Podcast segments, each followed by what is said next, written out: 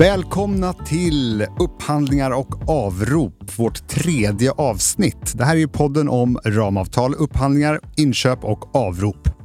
Det här är ju en podd från Simfra som är inköpscentralen som tecknar avtal för våra närmare 500 medlemmar inom försörjningssektorn. Och vi har en vision om att bli en naturlig del i medlemmarnas inköpsverksamhet. Och precis som i de föregående avsnitten så kommer vi prata om ramavtalsområden, två stycken idag också. Och idag har jag fått sällskap av Sofia Rörström och Nabas Dalshat. Välkomna och berätta vilka ni är. Tack så mycket. Tack så mycket. Eh, Sofia Rörström heter jag. Jag jobbar som taktisk upphandlare på Simfra och innebär ju att jag har ansvaret för medlemsdialogen, precis som min kollega Nabas här. Precis. Eh, Nabas Dalshad, eh, också taktisk upphandlare i kategorin värme och kyla. Förutom eh, upphandlingarna så precis som Sofia har jag medlemsansvaret. Mm. Och Sofia, du är ju kändis från första avsnittet. Precis. Så att eh, vi behöver egentligen ingen närmare presentation. Nej. och idag ska vi prata väldigt mycket reserv. Ja, vi ska prata om två stycken ramavtalsområden som liknar varandra lite grann. Jag kommer prata om reservkraft som är en eh, reserv för elförsörjningen eh, och Nabas kommer prata om småskalig värmeproduktion som också är en slags reserv men för värmeförsörjningen. Okej, okay. då tycker jag vi kör igång. Ja, det tycker jag. Bra.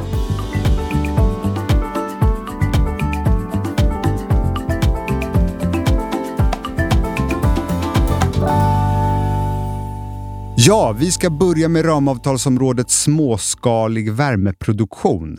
Småpannor som vi kallar det internt hos oss. Aha. I det förra avsnittet så berättade Ted att vi har en tävling om vilken kategori som kan komma på det längsta namnet på ramavtalet. Ja. Och jag kan säga att vi inom värme och kyla leder den tävlingen. Vi har ett ramavtal med det allra längsta namnet som någonsin har ja. funnits på ett ramavtal. Och vilket område är det med längsta namnet? Eh, det är system för övervakning, styrning och optimering av produktion, fjärrvärmenät och centraler. Wow! Man måste ta ett djupt andetag. Ja, verkligen. Tre gånger. Men i ett framtida avsnitt kanske vi får anledning att återkomma till det området. Men nu är det som sagt småpannor. Precis. Okej, då får ja. du nästan berätta. Vad är det här för ramavtalsområde? Ja, småpannor eller småskalig värmeproduktion. Det är helt enkelt det är, det är en panna. Det är en anläggning som eh, används för att eh, producera fjärrvärme. Det är en produktionsanläggning Aha. helt enkelt. Och det finns ju lite olika användningsområden för de här pannorna. Det kan vara till exempel eh, i samband med att man eh, har serviceunderhåll på den ordinarie pannan. Då vill man stoppa det och ha en reservpanna som kör produktionen. Mm. Det kan vara i samband med att man eh, drar ut nya ledningar, bygger ett nytt bostadsområde som är långt ifrån den stationära ordinarie pannan. Och då behöver man en mindre panna som kör under tiden. Det kan också vara i samband med en eh, kalla perioder och där behöver man dra på extra värme tillsammans med den ordinarie pannan. Mm. Eh, och då är det bra att ha en extra panna som eh, tillsammans då kan höja effekten och värmen under en kort period för att sedan gå tillbaka till ordinarie produktion. Just det. Men varför kallas det små, småpannor eller småskalig? Jo, de kallas för småskalig för att de är mindre i storlek eh, i jämförelse med en stor traditionell panna. Okej, okay. och storlek, finns det olika? Alltså, när du säger storlek, då tänker jag direkt på kläder och small, medium, large och sådär. Finns det flera storlekar?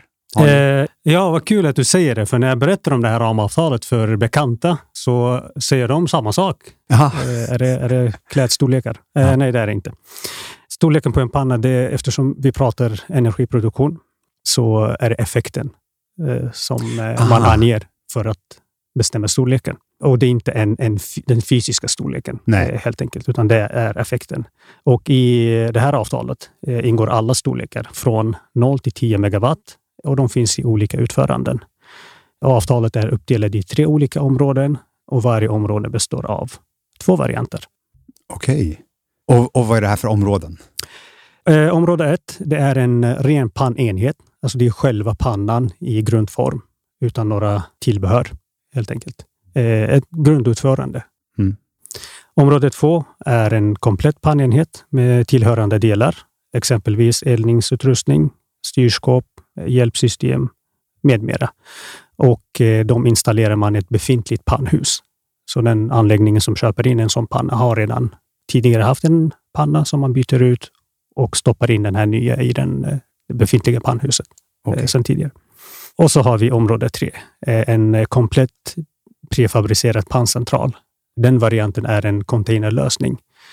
Som jag nämnde tidigare så kan man ju ha de här pannorna mobila. Ah. Och eh, den här tredje området är en så kallad containerlösning eh, med all utrustning och hjälpsystem, bränsle, ask, eh, förvaring och skorsten och, och hela, hela anläggningen helt enkelt. Så det här tredje området, där får man med ett pannhus också? Ja. Ett precis. så kallat pannhus? Ja, exakt. Men Nabbas, du sa att varje område i sin tur då består av två varianter. Berätta om de varianterna. Ja, de varianterna är uppdelade utifrån vilken typ av bränsle som används för pannan. Ah. Eftersom vi pratar värmeproduktion. I en panna så behöver du ha bränsle för att elda, för att skapa värme. Och eh, beroende på vilken typ av bränsle. Eh, I det här fallet eh, har vi fast bränsle eh, som är flis, sågspån, pellets och briketter. Mm. Och så har vi olja, bioolja, gas. Alltså två varianter. Så då blir det varje område. Ja. Två olika varianter. Men de här bränslena, ingår det i avtalet? Eh, nej, bränslena ingår inte i ramavtalet. Eh, de köps in separat av eh, medlemmarna själva. Okay. Men nu har vi ju ett nytecknat ramavtal för förnyelsebara bränslen. Ja, precis. Det är ett nytt ramavtal som vi nyligen har tecknat eh, som heter förnyelsebara bränslen. Det kanske vi kommer in på i kommande avsnitt. En cliffhanger. Precis. Men däremot när du sa det här med förnyelsebart, då blir jag nyfiken. Vi har ju pratat mycket hållbarhet i de tidigare programmen och jag vet ju att det är en viktig aspekt för Simfra. Hur kommer den aspekten in i det här eh, ramavtalsområdet? Jo, hållbarhetsperspektivet är en eh, viktig del av eh, för Simfra även i, i det här avtalet. Hela konceptet med småskalig värmeproduktion är i sig ett effektivt och eh, hållbart sätt att producera värme. Pannorna är hållbara och kan drivas med hållbart bränsle. Avtalet möjliggör en smidig övergång eh, från gamla fossila pannor till dagens moderna och hållbara varianter. Eh, men förutom det så, så har våra medlemmar också möjlighet att få eh, anläggningarna eh, transporterade med fossilfria transporter. Ah. Då blir det hållbart i hela kedjan. Eh, för det är stora utrustningar, det är stora anläggningar och dessutom personalen eh, som ska transporteras från leverantören till medlemmens anläggning. Och allt detta kan ju ske eh, med fossilfritt om medlemmen önskar det. Okej, okay, så att om jag förstår det rätt så som medlem som avropar på det här området så kan man vara lugn att liksom alla delar i den här processen är så hållbara som det kan vara. Precis. Mm. Eh, för våra medlemmar eh, har kommit väldigt långt i sitt eh, hållbarhetsarbete mm. och ligger i framkant. Mm. Och vi på Simfra ser till att, att vi har sådana ramavtal som går ihop med medlemmarnas hållbarhetsarbete helt enkelt. Ja. Och hur är det, apropå medlemmar, hur är det tänkt att medlemmarna ska avropa? För det här ramavtalet är det bästa avropssättet det mest lämpliga, en förnyad konkurrensutsättning. Eh, eftersom det är eh, stora anläggningar, väldigt många olika delar, komplexa utrustningar och så vidare. Mm. Och eh, för att få det bästa möjliga ur det här avtalet så lämpar det sig att göra en förnyad konkurrensutsättning. Skicka ut en förfrågan specifikt för det egna projektet, för den anläggningen man önskar få. Så man kan alltså säga att medlemmarna får en typ av skräddarsydd lösning? Precis. och får de hjälp med det också? Alltså rådgivning och... Ja, det finns eh, den hjälpen att få. Oftast vet ju medlemmarna själva precis vad man vill ha ja. och, och eh, har en teknisk specifikation som man skickar med den här förfrågan till leverantörerna. Men absolut, den möjligheten finns också. Det låter som en fördel. Finns det fler fördelar med det här ramavtalsområdet? Eh, ja, alltså, ramavtalet är ju det är väldigt flexibelt. Eh, det erbjuder lösningar precis enligt eh, medlemmens behov och önskemål. Det passar små och eh, medelstora energibolag eh, som kan använda pannorna vid ordinarie bruk och de stora medlemsbolagen som kan använda det vid reserv och underhåll. Eh, och precis som alla våra ramavtal så är leverantörerna redan kvalificerade. Så medlemmarna sparar tid och resurser och kan istället fokusera på själva lösningarna. Eh, och sist men inte minst hållbarhetsperspektivet. Eh, produkterna är klimatsmarta eh, och likaså användningsområdet. Eh, så det ligger rätt i tiden eh, helt enkelt.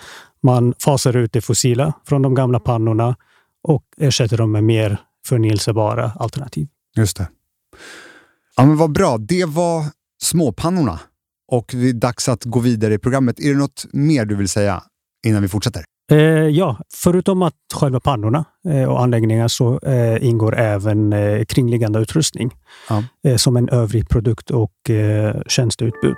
Det är serviceunderhåll, det är rådgivning, det är projektering, det är rökgaskondensering, styrsystem och olika reservdelar som behövs för att driva pannorna. Det ska man komma ihåg. Bra, tack. Då kör vi vidare.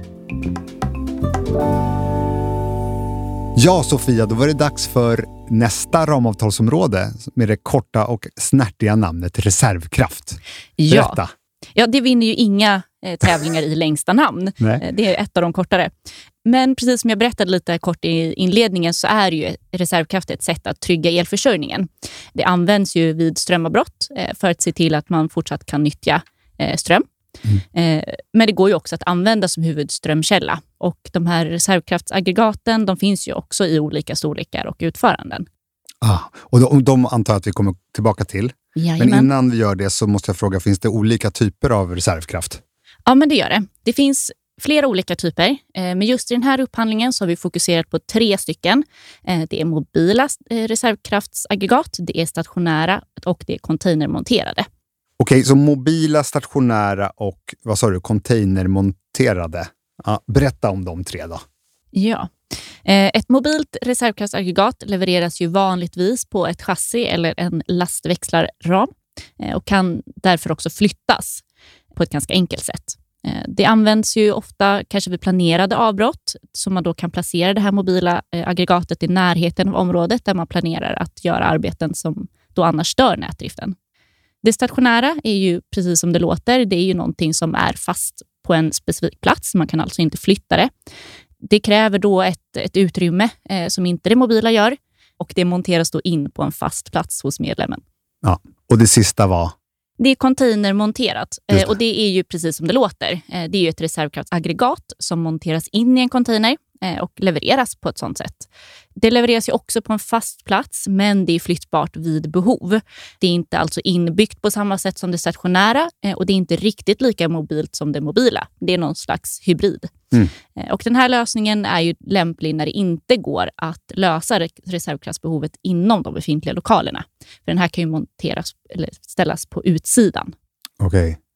Ja, om man har ett sånt här aggregat, är det automatiserat eller hur fungerar det? Ja, det är automatiserat, men det tar en stund för att kicka igång vid ett strömavbrott. Eh, ungefär 10-15 sekunder.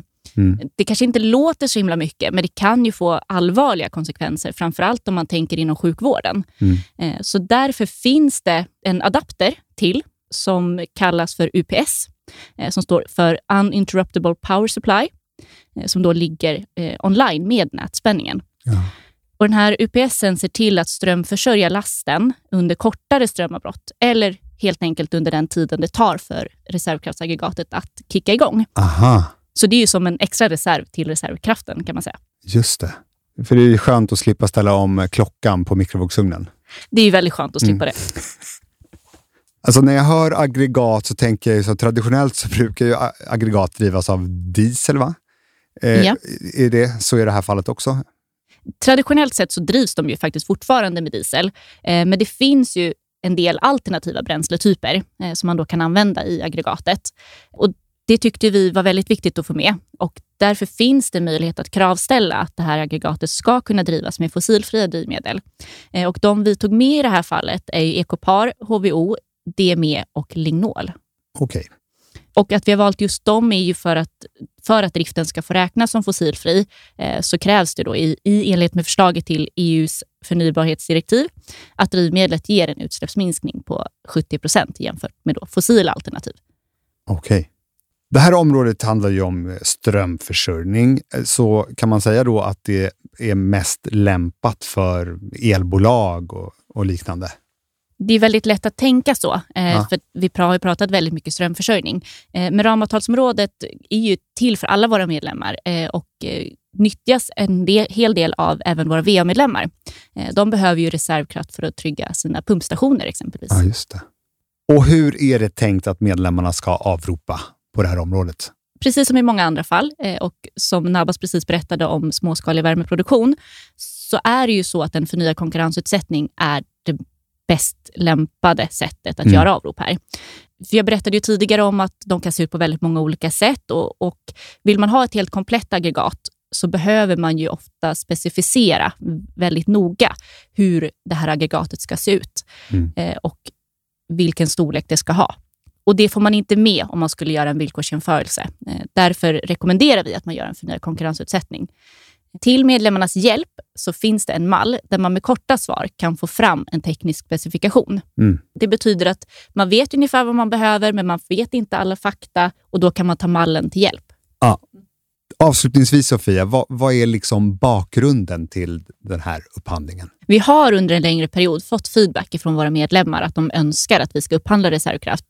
Vi tycker att det är en viktig pusselbit för att trygga el-, vatten och värmeförsörjningen i Sverige så att vi ska slippa avbrott i näten. Och Det är därför vi har valt att göra det här nu. Okej, vad spännande. Så det var efterfrågat. Nabbas, eh, om vi går tillbaka till småpannor, var det samma där eller var det också efterfrågat? Eh, Ja, men absolut. Eh, Vi fick specifika frågor från medlemmarna vid flera tillfällen under en längre period där de har efterfrågat just småpannor. Det här är ett ramavtalsområde som inte har funnits med i eh, Simfras eh, avtalsportfölj. Eh, Så det gick väldigt bra hand i hand med att vi vill ju bredda eh, alla våra ramavtalsområden så efterfrågan finns och behovet fanns. Då slog vi ihop det och tog fram det här ramavtalet. Och kan man då tänka sig att det kan komma fler områden då, alltså i framtiden på ett liknande sätt? Ja, det är det som är tanken med våra medlemsdialoger. Att hela tiden inventera behovet bland våra medlemmar och ta reda på vad våra medlemmar vill ha där ute. Och därefter ta, göra upphandlingar och ta fram ramavtal som används av våra medlemmar. Men då har vi kommit till den sorgliga punkten där vi måste ta avsked av varandra. Så jag får tacka så jättemycket för att ni kom. Tack. Tack för att vi fick komma hit. Och eh, välkomna tillbaka. Tack så mycket. Och till alla lyssnare där ute, ni är också varmt välkomna tillbaka. Hej då! Hej då.